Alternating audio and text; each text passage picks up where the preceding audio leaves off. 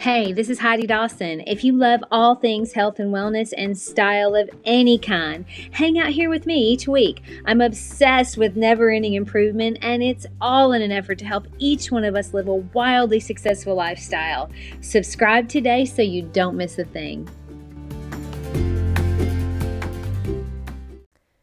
Hi, guys. Welcome to episode 294 of the Wildly Successful Lifestyle Podcast. It's always good to be with you guys. Thank you for listening as always, and thank you also for sharing.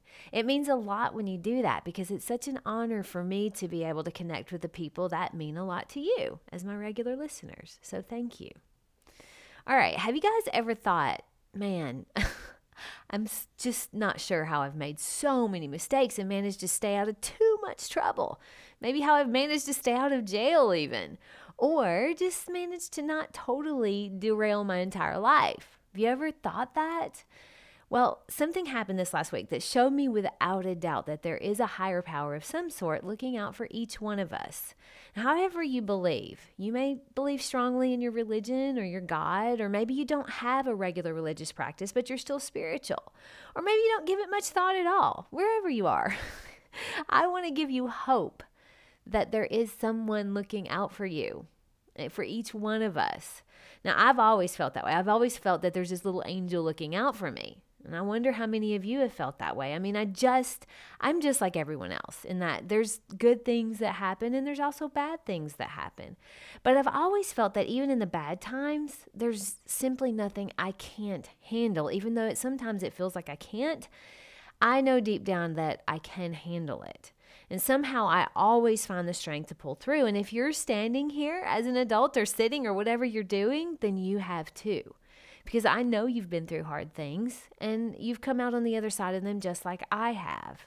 It's always helpful to remember those times because you know, you get on the other side of something, you can do it again my life, if I'm being very transparent, is really good. Now, I think some of that, of course, is because I'm a natural optimist. So I'm always looking for what's good in things and in people. I'm not perfect at it, but it is my natural state. I'm naturally happy and optimi- optimistic and I have an amazing husband. So we have we have financial security to where we don't have to worry day to day about money. So I'm telling you all this not I'm not bragging. I don't it's not that's not about that. So I'm just telling you this because I'm not the type of person that gets messages of support randomly from people because they just don't seem to worry about me in that way. And I, that's what I think anyway. But I think that's a good thing. So it's okay. now I'm going to start getting random messages, lots of them. But anyway, this last week, I received two random messages from people that had no idea that I was going through the sudden loss of a beloved family member. i t- I've talked a lot about that in the last couple episodes. But one of those messages was from my trainer, Kevin. He just out of the blue sent me a text saying how proud he was of me and how much I've grown and how strong I am. Well, I I just I was thinking that maybe someone had told him what I was going through and that he was sending that in support of what had happened. So I replied back to him and said, "Thank you. This has been so hard, especially on my sister." So after a minute, he sent a text back and he was confused. He was like, "What's wrong with your sister?" He didn't know. He just said, "Well, God must have put it in his heart to reach out to me because it happened so out of the blue." And for it to happen so out of the blue like that was very interesting to me. I needed that message, and there it was. The second time that it happened, it was a new friend that I also, she also had no idea that my family was going through the death of a family member. She had no idea what I was dealing with. And she had been at a seminar in California, and at the seminar, they were saying sometimes they'll do this. They'll say, send a text to someone to encourage them or to tell them to keep shining their light. And out of everyone in her world, which she has a big community, she chose me.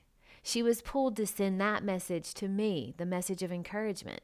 Very random. And again, I needed it. And there it was. My point here is a lot of times we all at any different times might feel inspired to do something or send something to someone randomly. Maybe they pop into your mind to, to encourage them or to tell them you love them. Do it. When you get inspired to do that, do it. Don't hesitate, even if it's someone you've had a falling out with, especially if it's someone you've had a falling out with. Now, I'll share something that I haven't shared before with anyone, and it's not something I'm proud of, but I learned from it, so it's not in vain, right? when I got the call from my mom that my brother in law had died, I immediately wanted to call my sister that I hadn't talked to in years. I had a really strong desire to call her. And because of my pride, I did not. But within five minutes or so of me thinking that, she actually called me. Without hesitation, of course, I answered.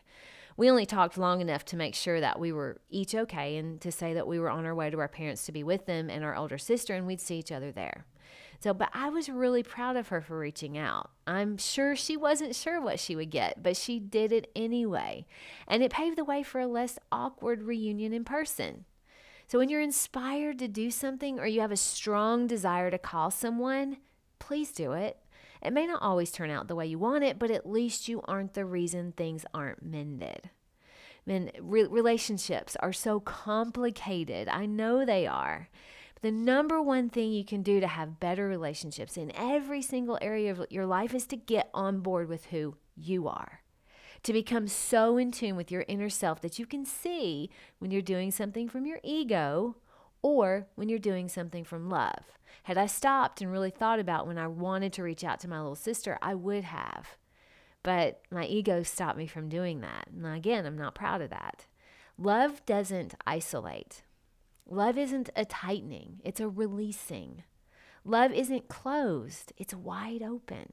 And love doesn't come from a place of pride, it comes from a place of humility. My challenge to you this week is to analyze your actions when you're dealing with a difficult situation. Is your action coming from a place of love or is it coming from your ego? Now, how would it change if it were coming from a place of love? Maybe you wouldn't say it. Maybe you would say it. Maybe you wouldn't post it, or maybe you would post it. Maybe you wouldn't respond immediately. Maybe you give yourself time to ask yourself where it's coming from.